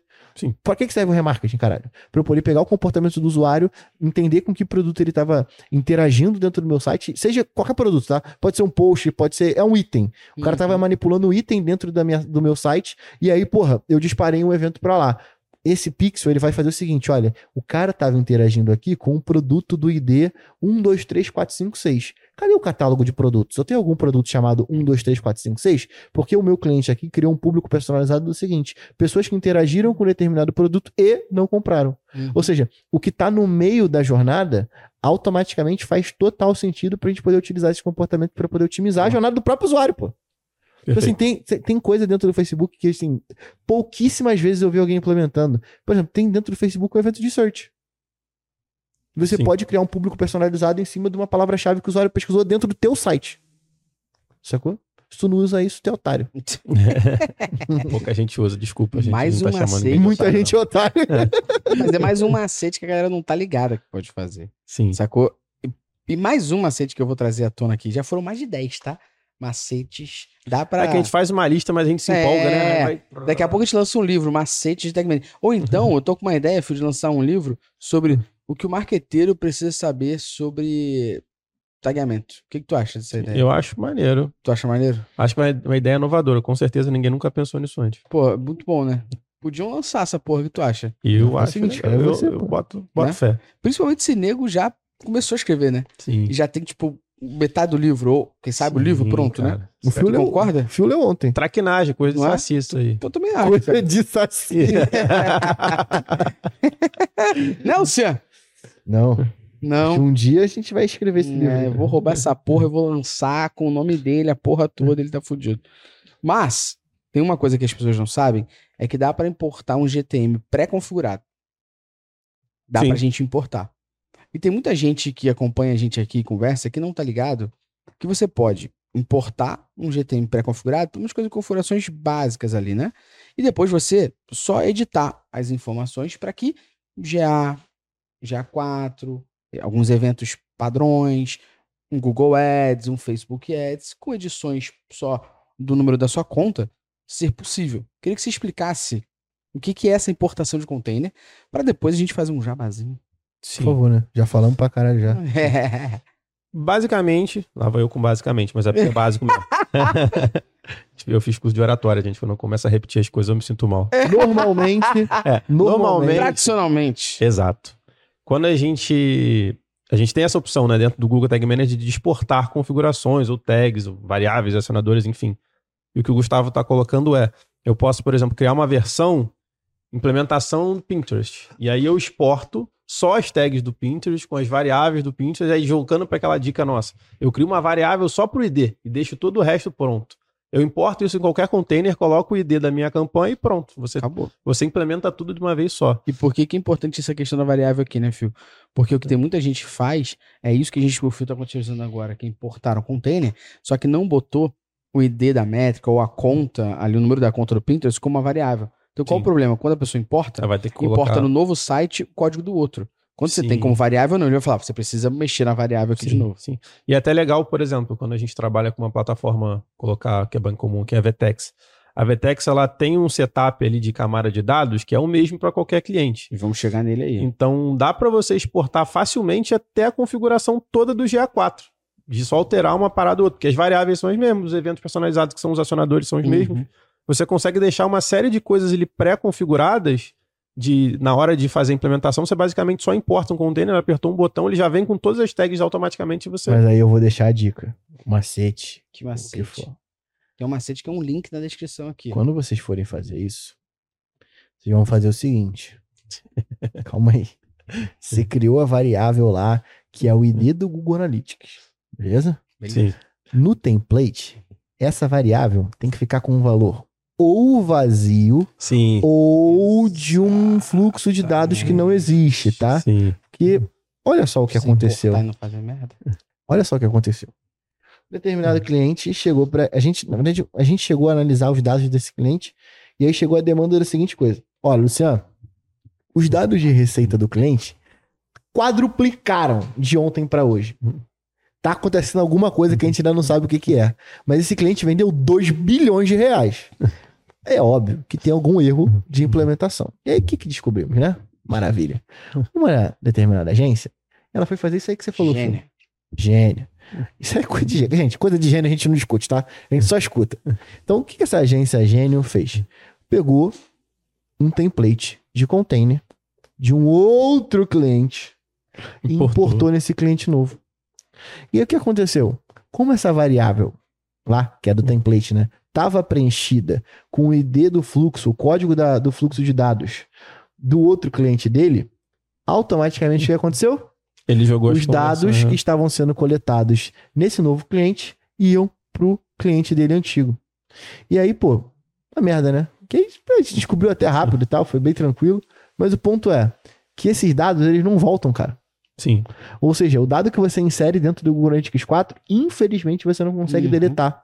Então você não consegue fazer uma limpeza. Para sempre, Ele vai ter na história né? da empresa, vai ter um mês que ele vendendo 2 bilhões de reais. Sim. Então toma cuidado quando vocês forem fazer esses templates. Principal, porque assim, eu acho do caralho, tá? Faz o Sim. template, vai otimizar teu Ah, trabalho o e que a tal. gente usa. Mas- tu tem um, né? Tem, tem um, tem um. Fala aí, pô, faz, faz o jabá. no link da descrição aqui, a gente tem um container com as principais tags que você tem que implementar. Então a gente tá falando de Google Analytics, Google Ads, Facebook Ads, TikTok, Pinterest, e inclusive eventos padrões recomendados pelo GA4, que são padrões para qualquer negócio.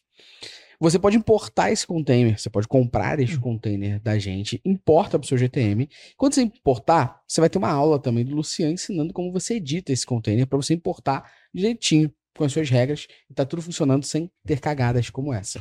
Então, se você setup necessita básico. aí, ó, começar já com 10 passos na frente, é igual, meu irmão, você pega o banco imobiliário, você Mais tira, fácil você possível. tira, não, banco imobiliário, você roda o dado, tira um.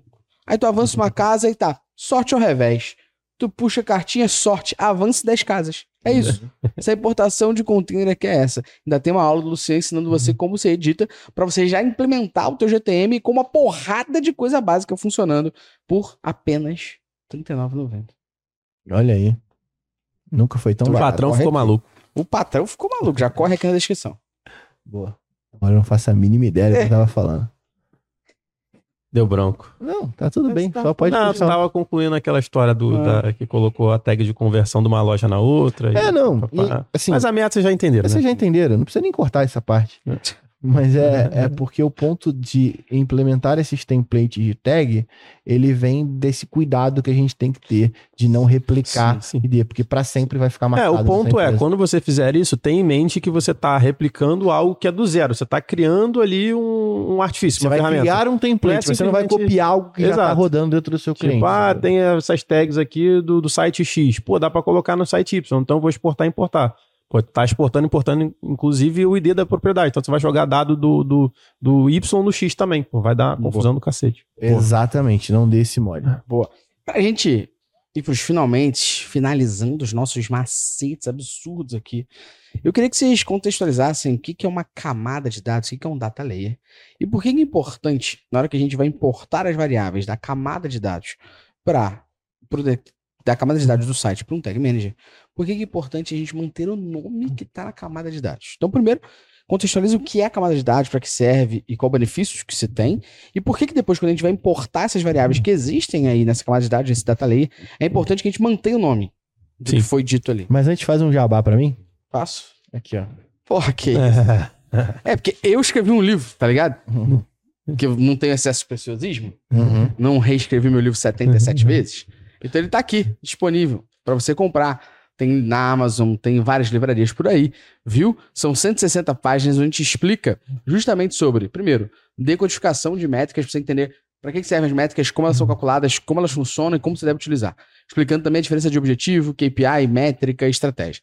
Depois, a gente mostra algumas estratégias com base em dados. Então, são os métodos da Métricas Boas aqui que a gente utiliza para os mais de 3 mil projetos que a gente atendeu, mostrando para você. Depois, a gente tem os cases, que a gente reuniu ali, cinco cases, para te ajudar, te inspirar sobre como transformar dados em decisão de forma prática e mexer ponteiros de negócio. E por último, se você tá aí sem saber nada, a ideia é justamente que o livro te oriente, inclusive, por ferramentas. Então, você quer uma ferramenta de mapa de calor, que ferramentas existem? Tem uma lista. Quer uma ferramenta de, de mensuração de site? Só existe o GA? Não. Uma lista. Quer uma ferramenta de app? Só existe tal? Não. Uma lista. Ferramenta de teste AB? Uma lista. De visualização de dados? Uma lista. Então, tem uma lista de ferramentas aqui, inclusive, para te auxiliar com muita informação e para quem comprar o livro, vai perceber que no meio dele tem um capítulo específico com uma frase que você ganha um presente. Então, É tem mesmo? um presente. É, compadre, tem um presente dentro do livro, inclusive. Mas tem que ler. Não é um presente, tipo assim, ah, um folder aqui, não. Quando você chegar na metade do livro, vai ter uma frasezinha que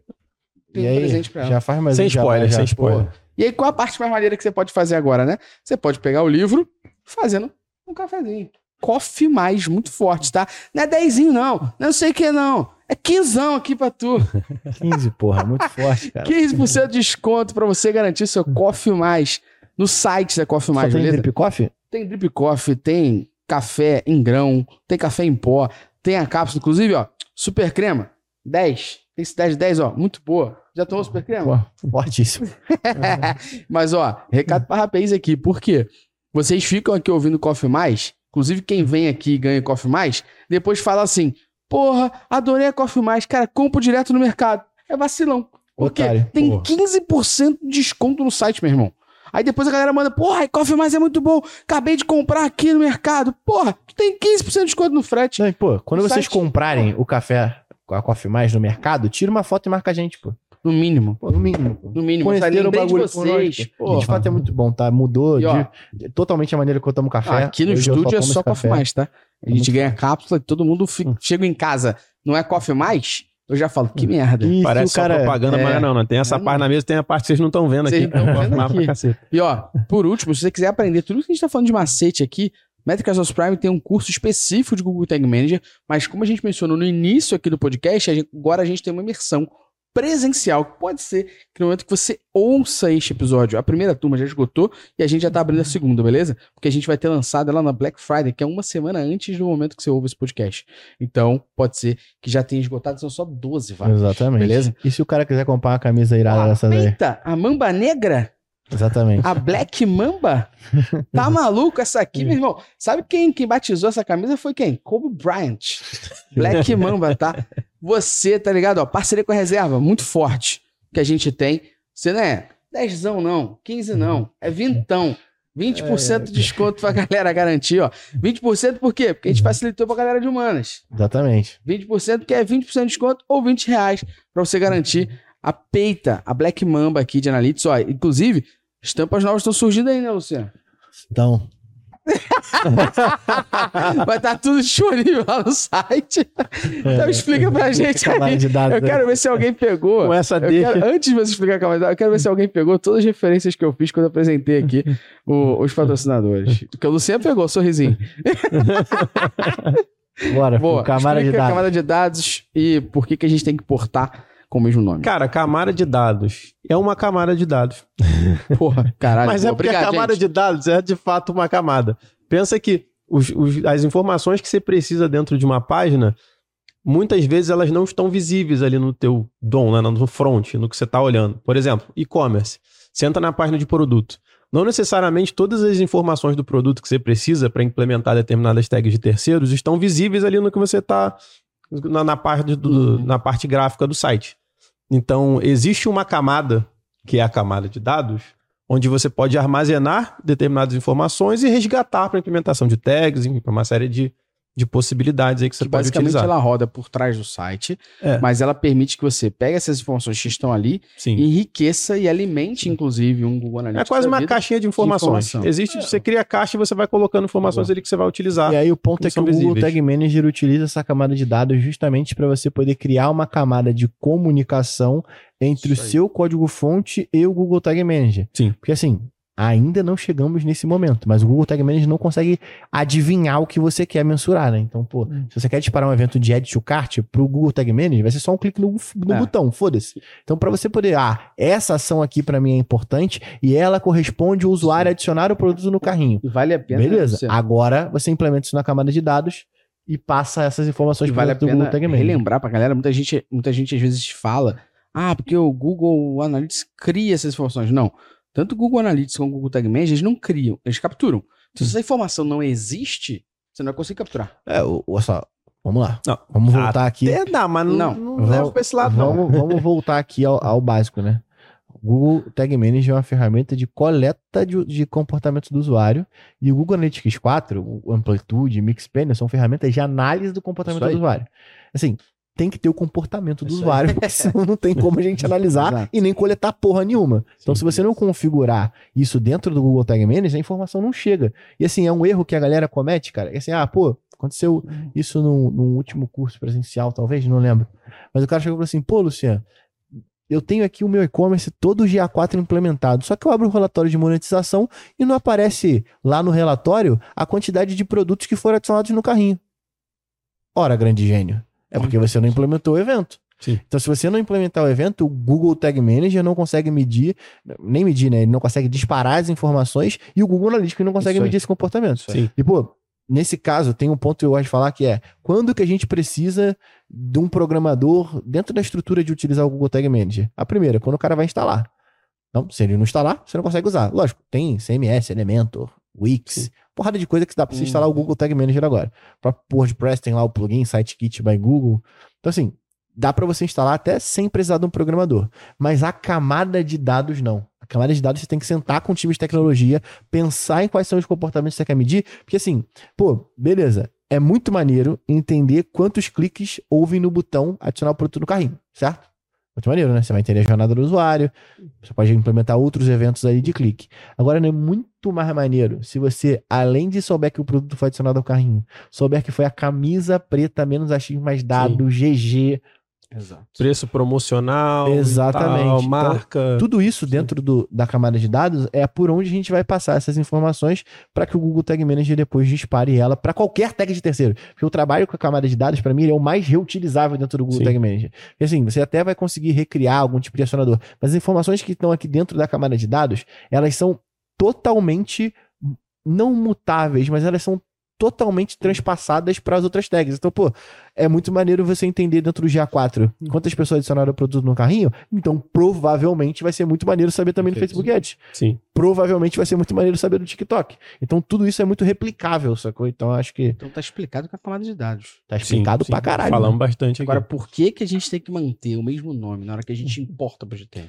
Cara, eu acho interessante porque, e aí eu vou falar tanto de acionadores quanto variáveis. Os acionadores que a gente utiliza baseados na camada de dados, em geral, são o nome dos eventos. Então, por exemplo, o, o exemplo que o Luciano deu de adicionar o produto ao carrinho. Num cenário bacana, que a gente gosta de trabalhar, a Betex, por exemplo, toda vez que um produto é adicionado ao carrinho, um evento é disparado para a camada de dados chamado Add to Cart. E aí, dentro do evento Add to Cart, você tem todas as informações daqueles produtos que foram adicionados ao carrinho. Uhum. Sendo assim, o que a gente vai utilizar como acionador para qualquer tag que vai disparar no momento da edição do produto ao carrinho é o evento Add to Cart que está disparado como evento personalizado no código. Sendo assim, é sempre o evento Add to Cart. E aí imagina que eu sou o dono de uma empresa, eu criei uma marca de, de, de, de- de terceiros aí, que seja. Pode ser de, de, de afiliados, enfim. Aí o nome da minha marca é Fio. Pô, se existe um evento personalizado na camada de dados chamado Add to Cart, eu não preciso criar um fio traço Add to Cart. Porque aí o Lucian vai ser dono de uma outra ferramenta, ele vai criar um Lucian barra adicionando produto ao carrinho. Aí o Gustavo vai criar um adicionar ao carrinho Gustavo. São vários acionadores que têm a mesma função. Pra que, que você vai replicar três coisas que fazem exatamente a mesma Não, coisa? e, e tem aquele ponto que eu costumo falar, né? Na hora que todo mundo quer ir embora, doido pra descansar, é a hora que dá merda, sabe? Sim. E aí, é aí que entra as convenções. Porque o que, que a gente tenta e tá passando aqui pra vocês? Que é o mesmo nome que está implementado na camada de dados tem que ser o nome do acionador ou o nome da variável que está importada dentro do Google Tag Manager.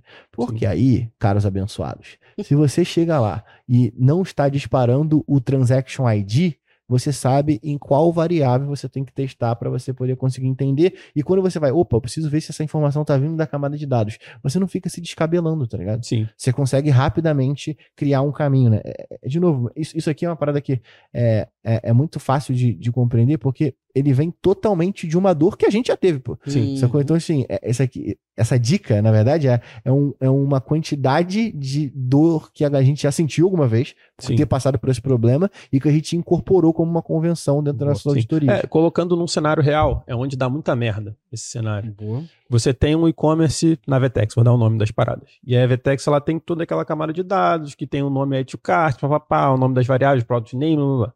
Aí você, pô, vou mudar para Shopify. O que, que eu vou fazer? Eu vou pegar o meu container que era da Vetex e vou jogar na Shopify.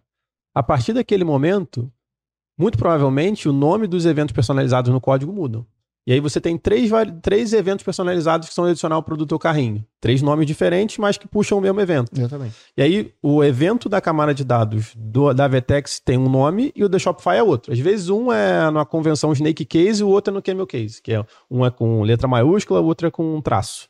Underline. É, underline. Aí você corrigiu em um dos três. Você não corrigiu nos, nos outros dois.